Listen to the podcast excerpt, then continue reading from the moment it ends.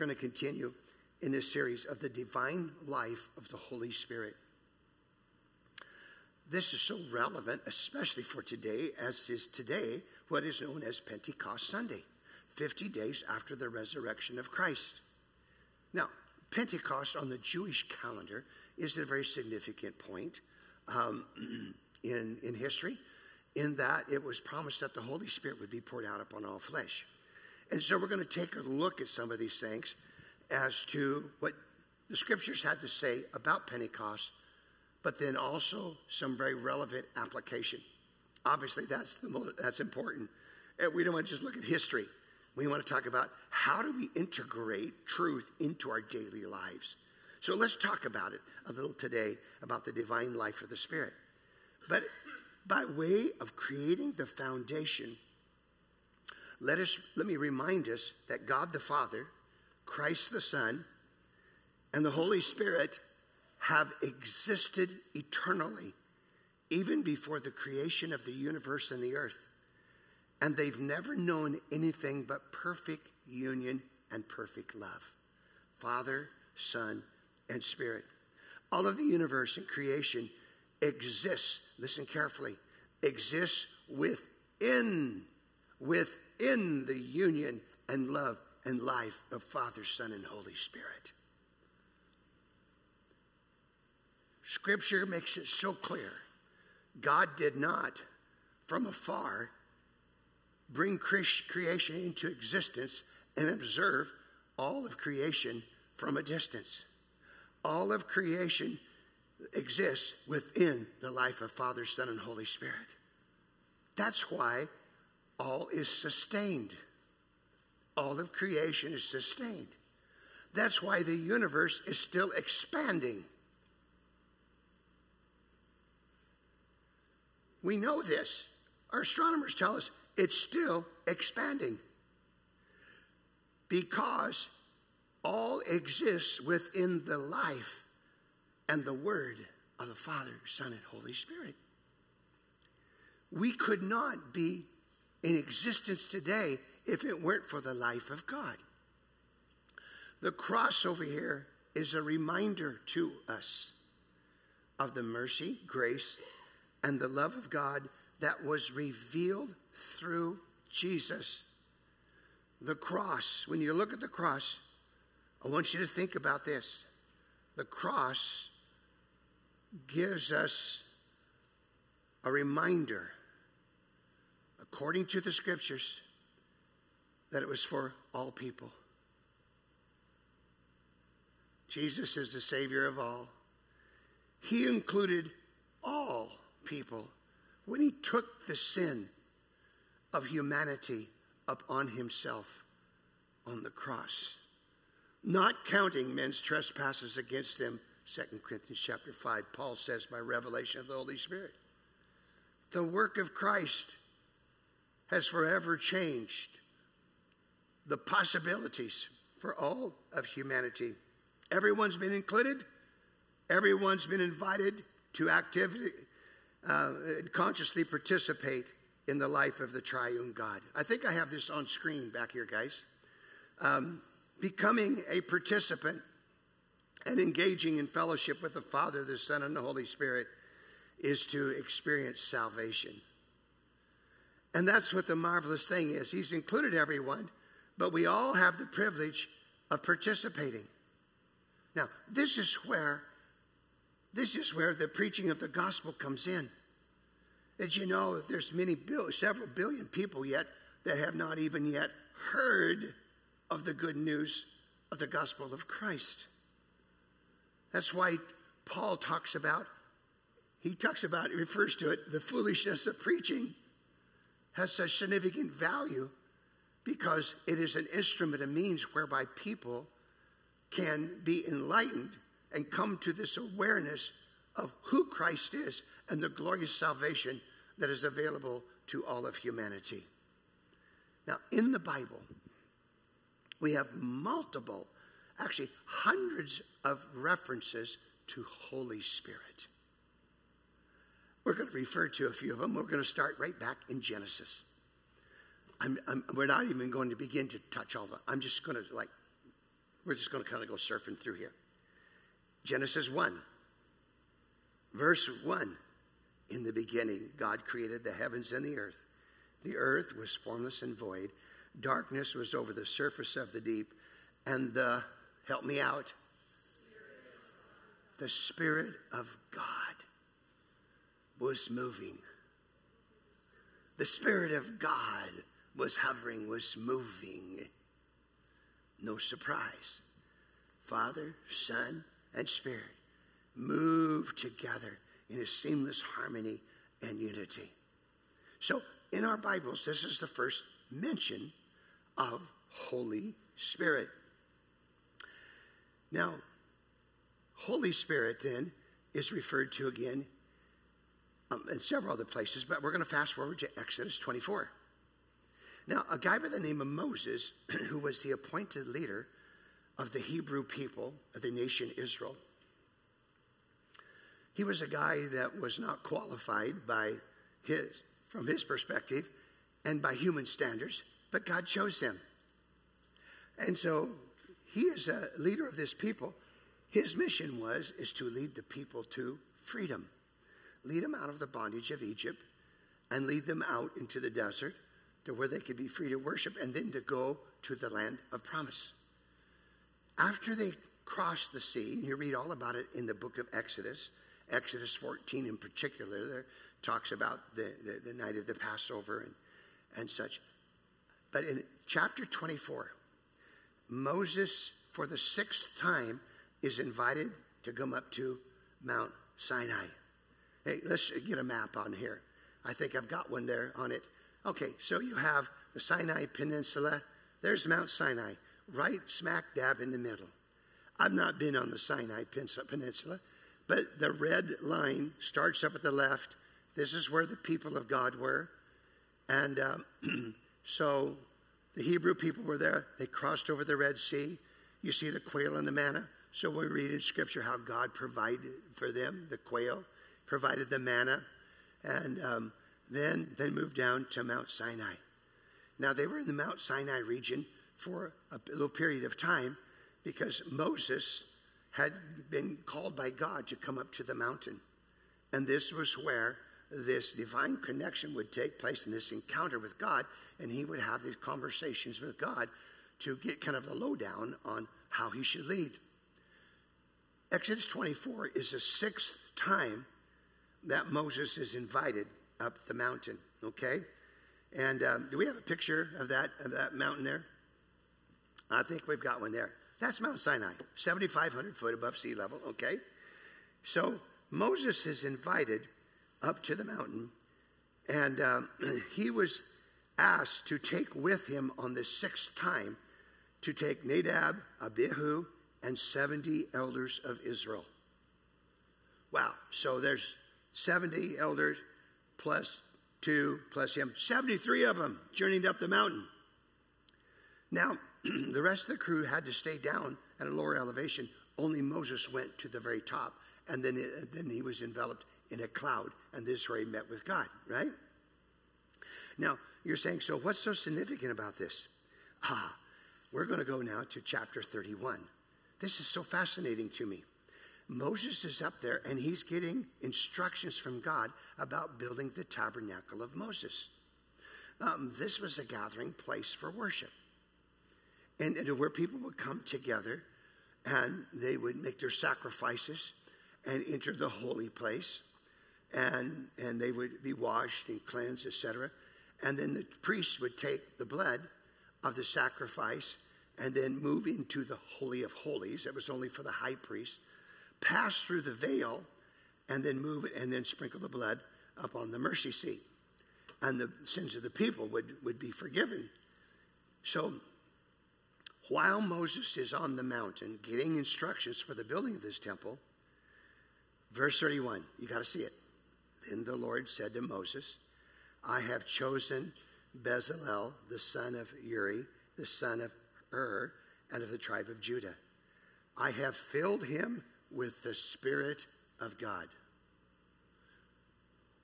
You say, What? I thought only Christians after Pentecost could have the Holy Spirit. I don't know. What does the scripture just say? I filled him with the Spirit of God. God is telling Moses that I am selecting some of your people upon whom my spirit rests, and I am going to move in and through their lives. Why? Well, of course, it's always with a purpose. He said, I filled him with skill, ability, knowledge in all kinds of crafts to make artistic designs for work in gold, silver, and bronze, to cut, set stones, work in wood, to engage, in all kinds of craftsmen. And then at the bottom of chapter uh, verse 6, I've given skill to all the craftsmen. Who gave the skill? God. How does he do it?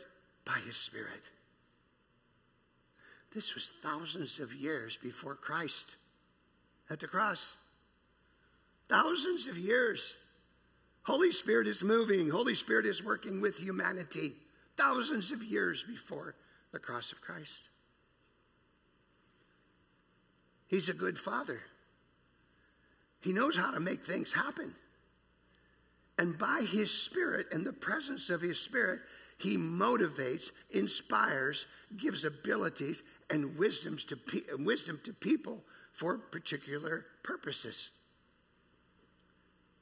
That's been going on for thousands of years. That didn't just start after Pentecost. This has been going on thousands and thousands and thousands and thousands of years. Isn't that amazing? No surprise, really. And then in Numbers 11, I don't think I have that one for you on the screen. but upon the people of God, he looked about. God said, I'm going to put my spirit on the 70 elders. And when the spirit came upon them, they, they prophesied. I thought the gift of prophecy was for New Testament saints. It is. But God, by His Spirit, has been working through people to bring prophetic utterance for thousands and thousands of years as it pleases Him, when it pleases Him. Sometimes present day Christians think that we got a corner on the market, man. Nobody else has the Holy Spirit. Nobody else has any access or interaction with Holy Spirit. But we have it. Not exactly so, according to the scriptures. Oh, we'll talk a little bit more about that later. So hang on. Don't jump to conclusions.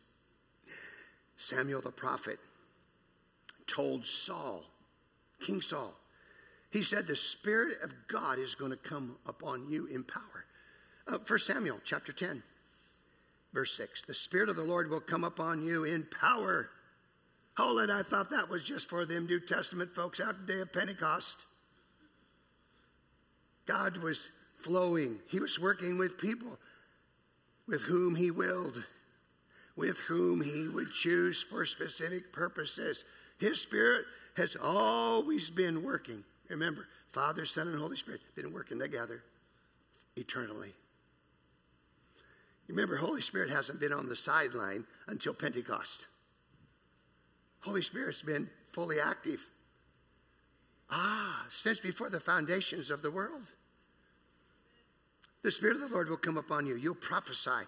You'll be changed into a different purpose, person. Isn't that amazing? Now, we're very familiar with the New Testament scriptures about the activity of the Holy Spirit that brings about fruitfulness in our lives, right? changes us from the inside out. We grow. It's beautiful, it's important, it's essential, etc. But even back then, pre Christ, the Holy Spirit's influence would bring about a shift internally as to the very nature and the behavior of a person.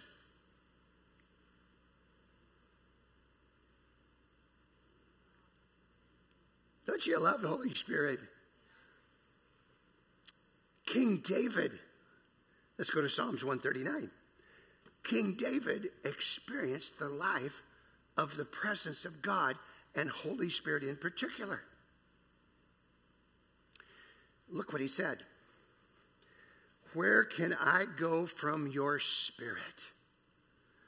David had this interactive relationship with God by his spirit. And David's like, I can't go anywhere except that the Spirit is right with me. He said, I can go to the highest heaven, you're there. I go down to the darkest, lowest place, and you're there. Holy Spirit, He's everywhere. Father, Son, Holy Spirit. Isn't that beautiful? Is that beautiful? No, it's not just for, well, because now we're modern day Christians since Christ. Now, Holy Spirit shows up and we can have interaction with Holy Spirit. Ah, he's been interacting with humankind for thousands of years. Oh, it's going to get a little better, though, here. Hang on. So David says, Where can I flee from your presence? If I go to the heavens, you're there. If I make my bed in the depths, you're there. If I rise on the wings of the dawn, if I settle on the far side of the sea, even there your hand will guide me. Your right hand will hold me fast. Let's fast forward to Joel the prophet. Now, those of you in particular who have Pentecostal backgrounds, this is one of your favorite verses in the Bible.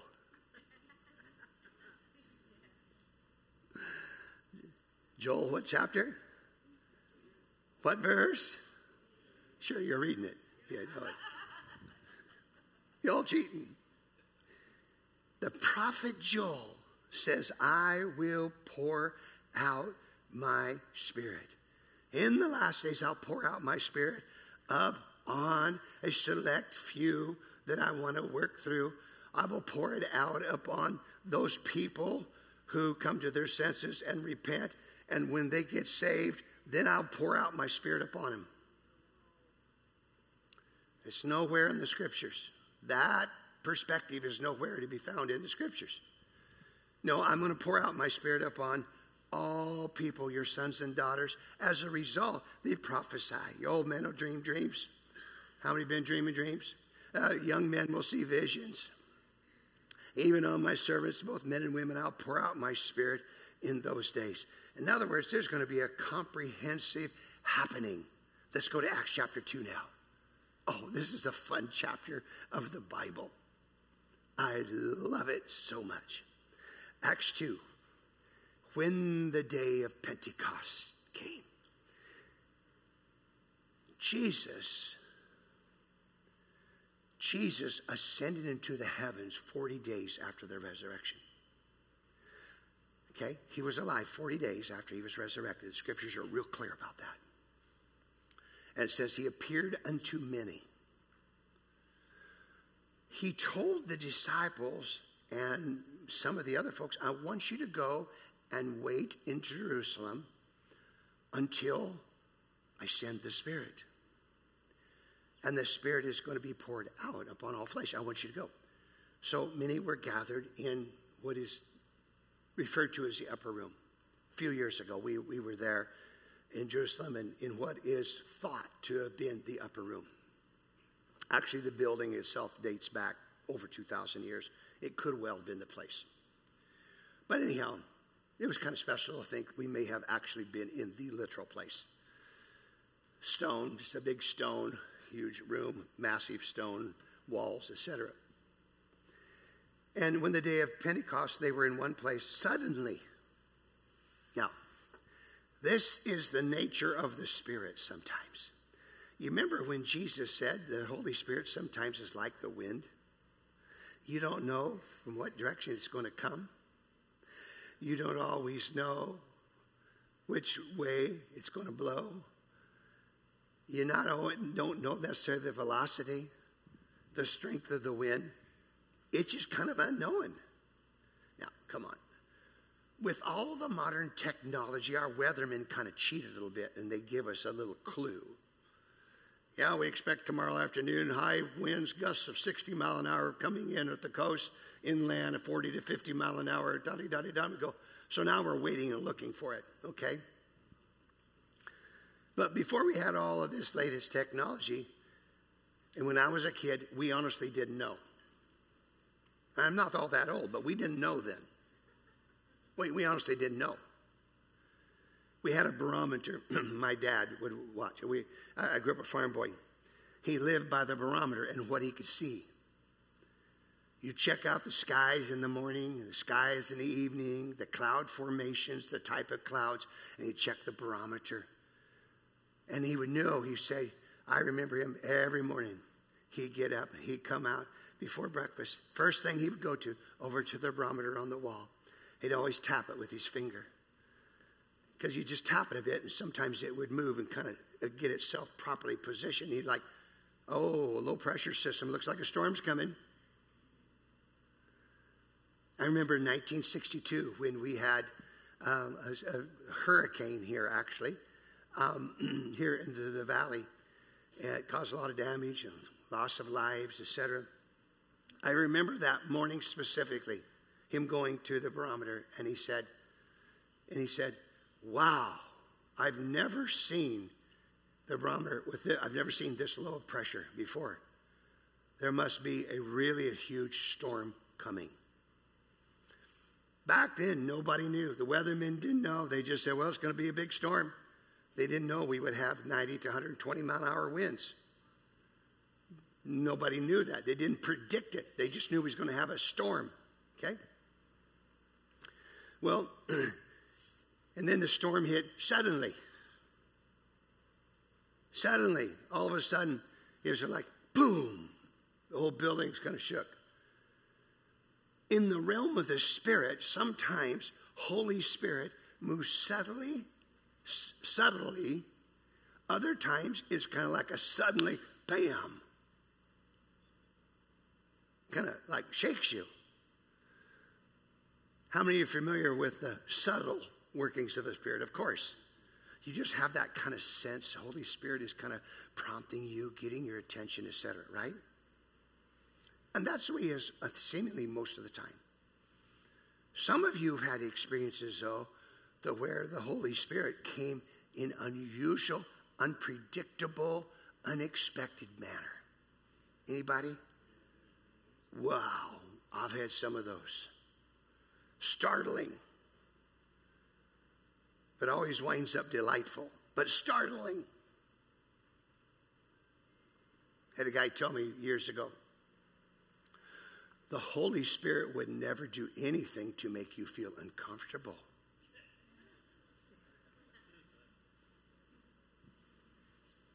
I said, Really? I said, Well, that's not been exactly my experience. I've squirmed many times as the Holy Spirit started talking to me.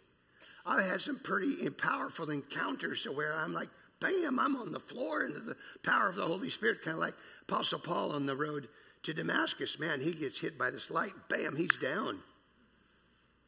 I didn't get blinded for three days, but I know the suddenlies. Well, but this is the nature of the Spirit. Don't you love Holy Spirit? Aren't you glad He's not predictable?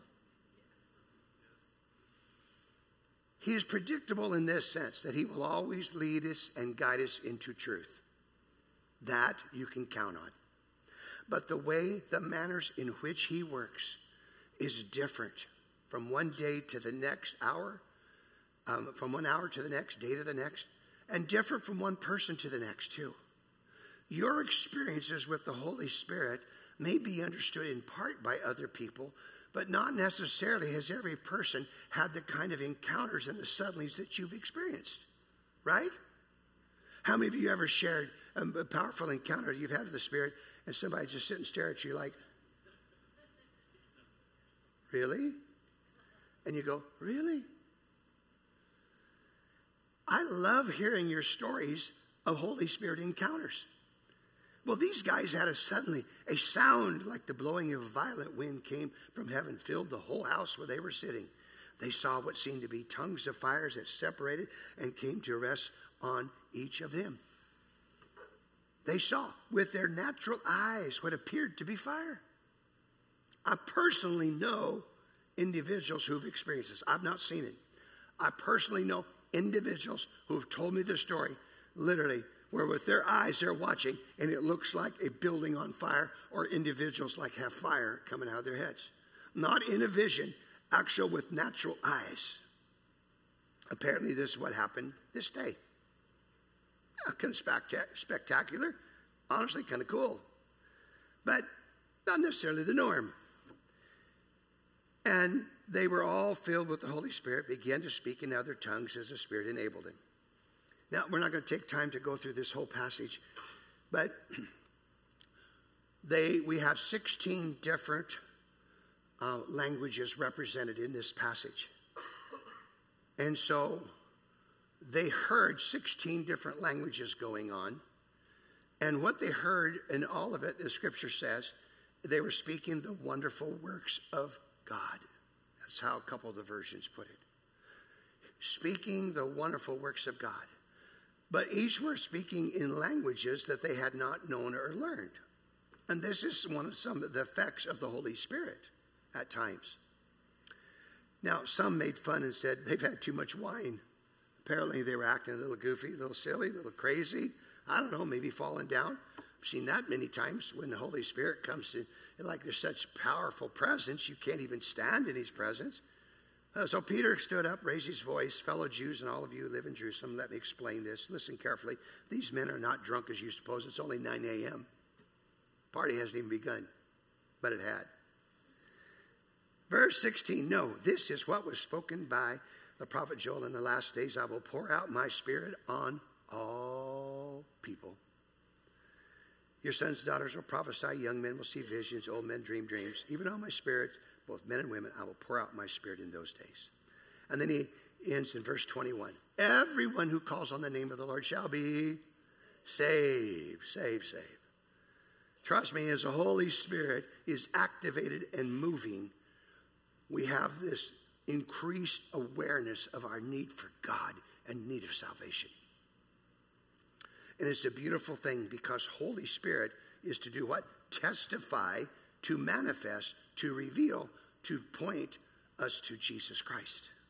That's the work of the Spirit. All right? Now, what's really interesting is um, we see clear back in the beginning of scriptures we've already talked about. You have Holy Spirit interacting with people all through the Old Testament. We have multiple examples. Now we have the Holy Spirit, instead of act, interacting with just a few people that God had chosen to use to anoint for prophetic words, etc. Now my spirit is poured out upon all flesh. He kicked it up a notch or two. Without discretion, the Spirit of God is now poured out upon all people. All people now have a dimension of connectionness with God by the Holy Spirit that never happened before in history. No surprise because of Christ in the incarnation. Because when Christ came to earth, there was this divine, supernatural, sovereign infusion of Christ with all of humanity. And that's the only way possible that when he hung on the cross, that all of the sins of all people were absorbed into himself. And the scripture says he took away our sins once and for all, never going to count anyone's sins against them, the scripture says. Okay?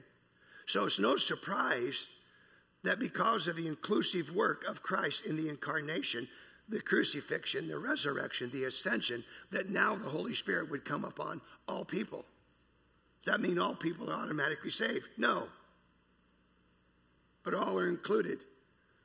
All have the life of the Holy Spirit interacting with them because all have this relational union with Christ, even though there may not be fellowship, there may not be acknowledgement, there may not be understanding, there may not be participation in the divine life of Christ but everybody's been included.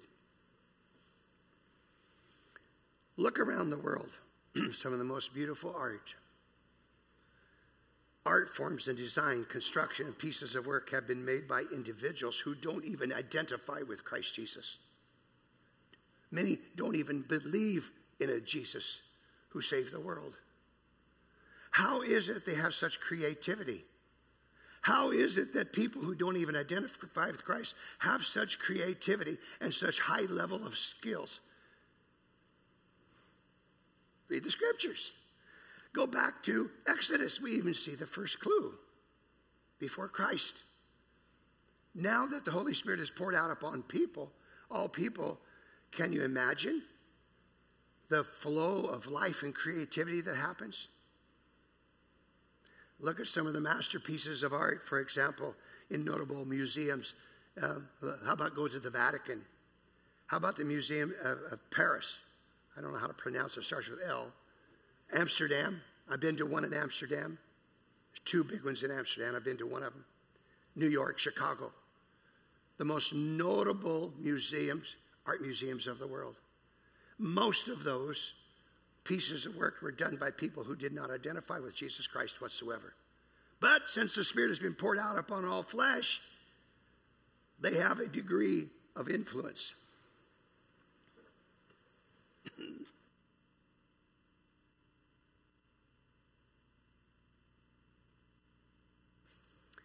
How about the inventions? The invention of electricity.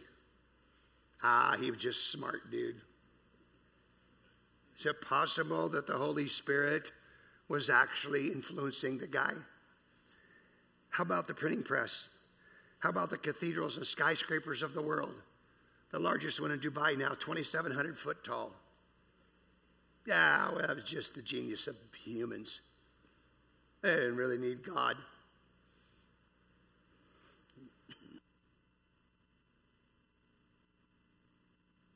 Look at the development of the automobiles. I need one of those little yellow things right there.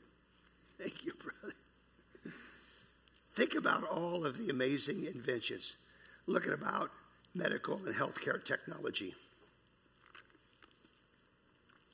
Computers, smartphones. Did you know most of the inventors did not consider themselves Christian, but are still being influenced by the Holy Spirit? Mm-hmm.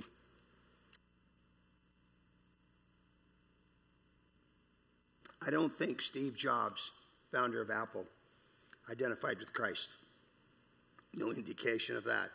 I don't think Bill Gates, founder of Microsoft, identified with Christ as Savior and Lord. Brilliant men that God has used to change our world. They may think they're self existent. The scriptures tell us otherwise. Where did the creativity come from? The inspiration, the ability. I suggest that the Holy Spirit is working with them. To think that the Holy Spirit did not have a role to play is to buy into the lie of the religion of humanism. And of all people, a Christian had better not go there. The religion of humanism says man is self existent, does not have or need the influence of any God or supreme power. I can't imagine that any Christian would go down and buy into that lie of the devil. Now, humans are just naturally brilliant and they can do whatever and they can do all these inventions. They didn't need God. It's the Holy Spirit's influence that gives creativity, that gives great skill and ability, even though a person doesn't recognize Christ. How's this happening? Because the Spirit was poured out upon all flesh. You know, Jesus said in John 14, let's go there real quickly before we wrap this up. John 14, verse 16. I will ask the Father, and he will give you another counselor to be with you forever, the Spirit of truth. The world can't accept him because it neither sees him or knows him. And that's the thing, is that Holy Spirit is moving, but many people do not see him, recognize him, or have any sense of understanding or familiarity with the work of the Holy Spirit. That's where Christians, followers of Christ, get to come in and to bring this awareness that, wow, God is very present. Did you know that? What do you mean God's present? I didn't see him. Ah. And begin to share the good news about the activity of God and the heart of love of God and the Holy Spirit's activity. Jesus said, You know him. Oh, excuse me. The world can't accept him because it neither sees him or knows him. But you, the disciples, know him, for he lives with you and will be in you. He lives with you, will be in you. Keep in mind, this was spoken before the cross. Did you know the disciples were going around casting out devils, healing the sick? before they were, quote, saved. Because Christ hadn't even gone to the cross. How'd they do that? By the Holy Spirit, of course, in the name of Christ, under Christ's authority, but they still couldn't have done it except that the Holy Spirit was, Jesus said it. He's with you, He's moving with you and through you. Isn't that beautiful? See, sometimes Christianity is made just really ridiculously black and white. You are totally void of God and the Holy Spirit until you pray a prayer to receive Christ. Now you finally have the Holy Spirit. That's not the way the scriptures reveal it. If we have any confidence in the scriptures at all, we'll see Holy Spirit has been moving actively working with people forever. Old Testament, before Christ. With Christ is there before he goes to the cross. Holy Spirit is working with and through the disciples. I think it's marvelous. It's beautiful. All this does is just show how marvelous our God is. This doesn't diminish God. This actually shows us the magnitude of His love, His life, His wisdom. And so Christ is saying, Oh, but there's going to be a difference. What is He talking about? He will be in. He's talking about as a, a Pentecost when the Spirit is poured out upon all flesh. Now, sometimes we, well, here's what happens to us. Sometimes here's what we struggle with. Sometimes we struggle with the in and out metaphors in Scripture. Okay? He's with you, he'll be in you. And we can struggle with that sometimes. And so you have all kinds of different metaphors that are used in Scripture. That's why you have to first, you have to see the bigger picture. If you start from the standpoint of just trying to pick, oh, this Bible says in or out. So that means that every person had absolutely no access to the Holy Spirit until here at this point because now he'll be in. Well, that's foolish. You got to look at the whole scripture, look at the bigger picture, see? Now, Paul said, 1 Corinthians chapter 6, do you not know that your body is a temple of the Holy Spirit who is in you? See, he's using this again within you whom you received from God. Let's remember this. Let me, let me contextualize this. The Holy Spirit is not a commodity. It's not like water that I poured into this little container before I came up here. The Holy Spirit is not a commodity, He's a person. You don't pour people into a container, He's a person. He's not a commodity. If you treat Holy Spirit like commodity, you don't really understand who the Holy Spirit is. He's not a commodity. He's not just a force. He's not just something that you can distribute or disperse. It's a person. You can't hand him out. So humans have always had this interaction. And since the cross, the resurrection, and Pentecost, Everybody is invited into this personal, this relational fellowship with the Holy Spirit. We're invited when we turn our hearts towards God. But He's already working all around us, even with us and in us, or we would never, ever turn our hearts towards Him. So the yes that we have towards God that we call salvation to experience salvation is all by the work of the Holy Spirit. Otherwise, we follow the path of humanism. And that's not a pathway that any one of us want to go. It's totally contrary to the scriptures. Well, what about this in thing?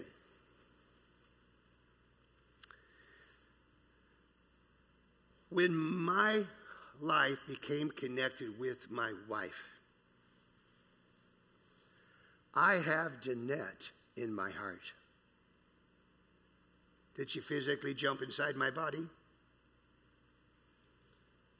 We use that in context of our love relationships, appropriately so.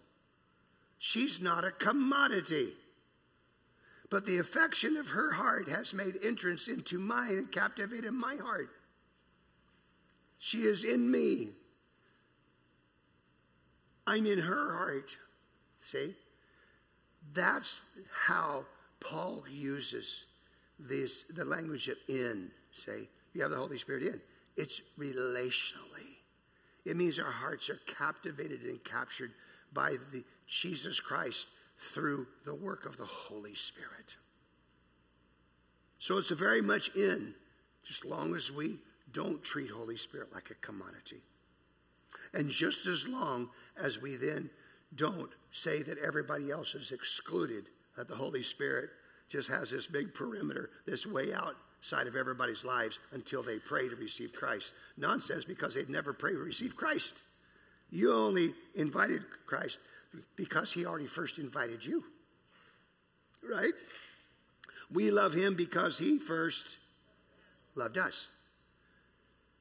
God, in and through Christ, has already included everybody in salvation. It's just that because of darkness of our sin, we don't see Christ, realize Christ, and don't embrace him until such a time, by the grace of God, that he opens the eyes of our lives and we go, Oh my goodness. And in the light of his glory, our hearts are gripped with the realization of our sin and our need for relationship and fellowship. But he's already included us all along. I just marvel at the work of the Holy Spirit. And so our role is to keep ourselves. Jude says this way keep yourselves in the love of God. How do I do that? I got to work at it? No, it's a continual responsiveness. Yes, Father. Yes. That's what it is. It's a yes in our hearts. You know what our Heavenly Father's looking for? Christ our Lord, by the Spirit, is just looking for that daily yes. Yes. I yield to you. I surrender my life again to you. That's why Paul talked about I die daily. Because submitting ourselves to the Lordship of Jesus Christ by the power of the Holy Spirit is sometimes even painful. That's why Apostle Paul says, put off. He said, you ought to get rid of all this old stuff, this old way of thinking and acting. He said, you should know better than that. Your life is hidden with Christ. Christ is in you. We're going to pray a prayer together in a minute. Get this. Did you know one of the greatest, um, what should I say? One of the greatest manifestations of the power of the Holy Spirit in our lives is love.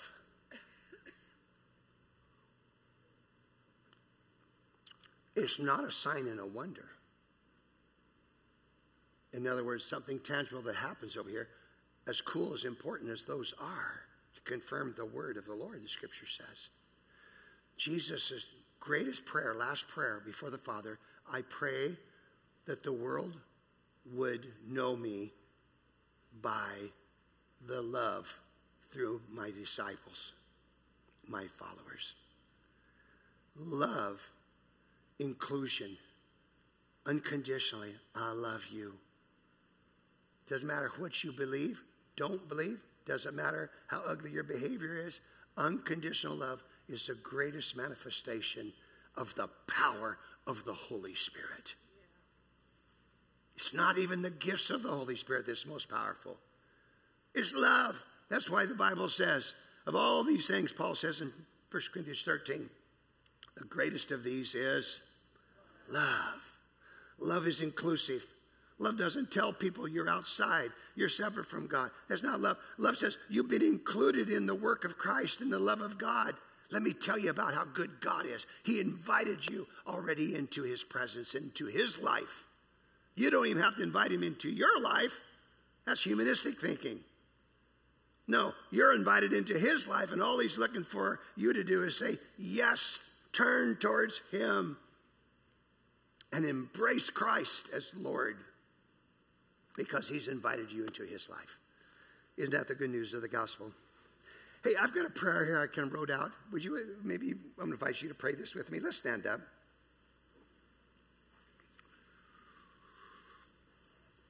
As you all know, when we get on the subject of Holy Spirit, oh my goodness, I mean,